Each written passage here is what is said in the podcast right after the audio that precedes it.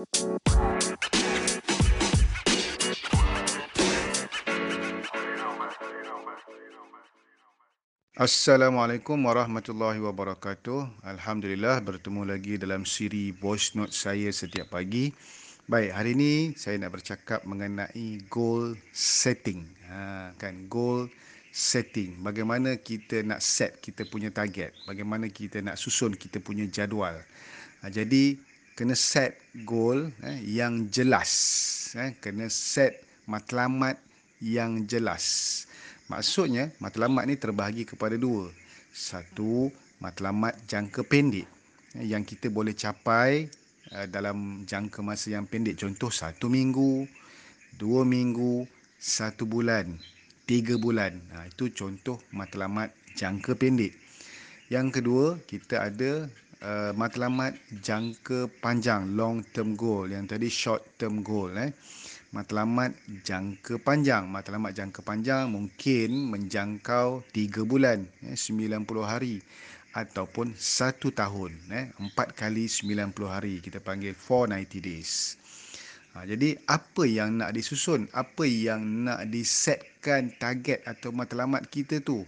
Contoh, eh, kalau eh, kita nak set goal untuk matlamat jangka pendek, eh, short term goal. Okay, kita kena target. Contoh minggu ni, minggu pertama kita memulakan uh, program eh, program kita. Contoh kita target mula hari Isnin sampai hari Jumaat tu 5 hari, okay, berapa kita target? Okay. Yang paling baik ialah 1 kilo. Kalau dapat 2 kilo, 3 kilo, 4 kilo itu bonus. Eh, mana kita buat uh, beyond expectation lah. Eh, mana kita memang kita punya achievement tu beyond the target lah. Memang power lah kan. Okay, maknanya bila capai, kita kena maintain dan celebrate. Eh, celebrate ni janganlah terlalu over celebrate sampai merosakkan apa yang kita dah capai. Okay, kemudian next target. Okay, apa lagi matlamat yang kedua lepas dah capai 1 kilo bulan minggu pertama, the next kilo. Eh, target lagi 1 kilo. Minggu kedua, target lagi 1 kilo minggu ketiga. Jadi, target yang konsisten. Eh, saya ulang perkataan tu. Target kena konsisten eh mesti salah satu kilo yang kita boleh capai logiknya satu kilo target satu kilo kalau dapat lebih tu adalah bonus eh jadi kalau dalam satu bulan kita boleh capai penurunan satu kilo satu minggu bermakna satu bulan kita dapat turun empat kilo.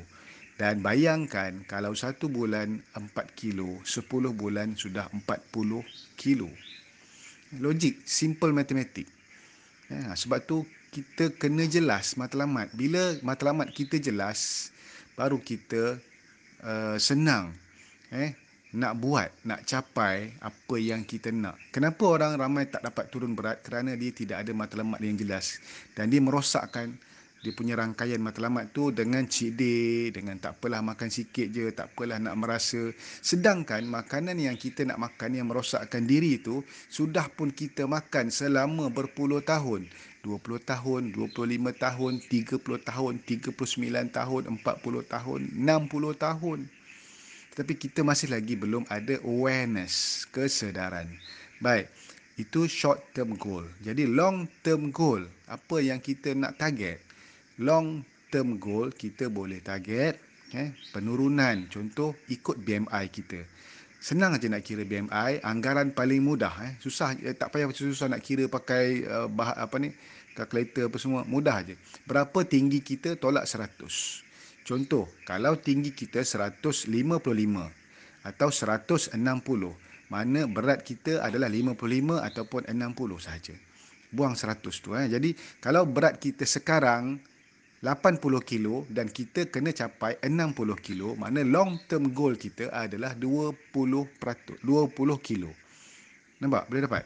Eh, kalau berat kita 55 contoh tinggi 155 jadi kita buang 100 berat kita adalah 55 maka eh, kalau uh, kalau berat kita semasa adalah 80 mak- maknanya kita kena buang 25 kilo ke uh, 35 kilo ha, nampak nampak tak kalau 80 kilo 55 kan ha 25 kilo lebih kurang eh. Ha, tu kiraan kiraan congak saja kan. Ha, maknanya itu long term goal. Kita boleh susun ikut kesesuaian sebab itu pencapaian setiap individu berbeza. Eh, dan saya tulis setiap kali dalam gambar yang kita buat banding beza, eh, before and after, uh, saya akan tulis kat situ eh, hasil individu berbeza. Eh. Individual results may vary. Eh. Setiap orang tak sama hasilnya sebab setiap orang tak sama beratnya, tingginya dan keadaan suasananya di rumah. Eh. Banyak variables kat situ. Ha, jadi saya rasa cukup setakat ini. Semoga menjentik eh, kefahaman kita berkenaan dengan turun berat dan hidup sihat. Benda ni sangat mudah tetapi tidak ada orang yang pernah ajar kita perkara mudah ni. Kita dapat dalam TKO, tuliskan dalam buku anda, masukkan dalam buku nota uh, dan baca dan dengar berulang kali. InsyaAllah mudah-mudahan kita dapat kesedaran dan kita dapat kekuatan. Eh, kadang-kadang kekuatan tu hilang tapi kita baca balik dapat balik kekuatan dan kena baca banyak kali supaya kekuatan tu terus melekat dalam diri dan kita buat untuk diri kita. Kita bukan buat untuk bersaing dengan orang kita bukan buat untuk coach kita bukan buat untuk TKO tetapi semata-mata untuk diri kita. Setakat ni dulu voice note saya. Keep it up don't kedebab assalamualaikum warahmatullahi wabarakatuh